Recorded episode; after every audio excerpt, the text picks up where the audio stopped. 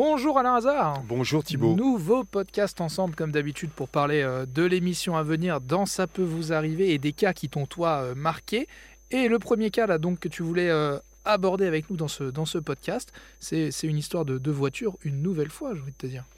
On va pas effectivement donner le nom de la voiture, le modèle, parce que c'est un modèle mythique et j'ai pas trop envie que éventuellement le vendeur professionnel se reconnaisse. Karine et son mari ont réalisé leur rêve américain. Ils achètent donc un modèle euh, vraiment mythique qui est vu Une, dans- une dans- voiture qu'on a, voilà, a vue dans beaucoup, beaucoup de films. notamment euh, Fast and Furious, notamment.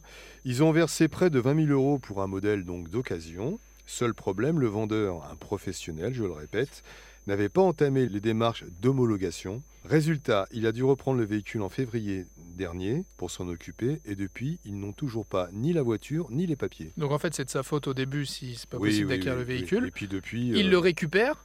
parce qu'il n'a pas L'homologation.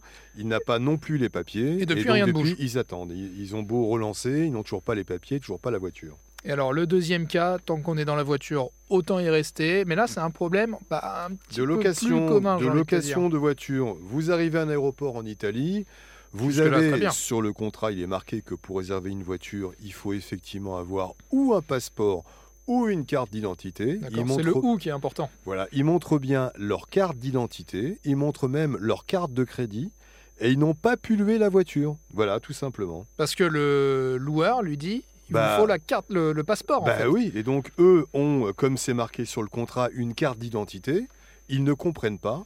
Ils écrivent derrière. Ils demandent évidemment, puisqu'ils n'ont pas pu euh, louer cette voiture, euh, Le remboursement. le remboursement. De, il y en a pour euh, à peu près 500 euros. Donc voilà, ne marquez pas sur les contrats. En plus, c'est l'Europe, c'est l'Italie. Je pense qu'une carte d'identité plus Bah, une qui carte de plus est en crédit, Europe, comme tu dis. ça suffit. Et Quoi. puis là, encore une fois, encore une fois, c'est la double peine. Ils n'ont pas la voiture et en plus, on refuse le remboursement. Ils ont tout essayé sur place en montrant et leur bonne foi et leur carte d'identité. Non. Non, messieurs, il faut un passeport. Bon, et ben bonne chance à Julien Courbet et toute votre équipe alors pour résoudre ces cas. Merci Alain Hazard. Rendez-vous 9h sur RTL. à bientôt, Thibault.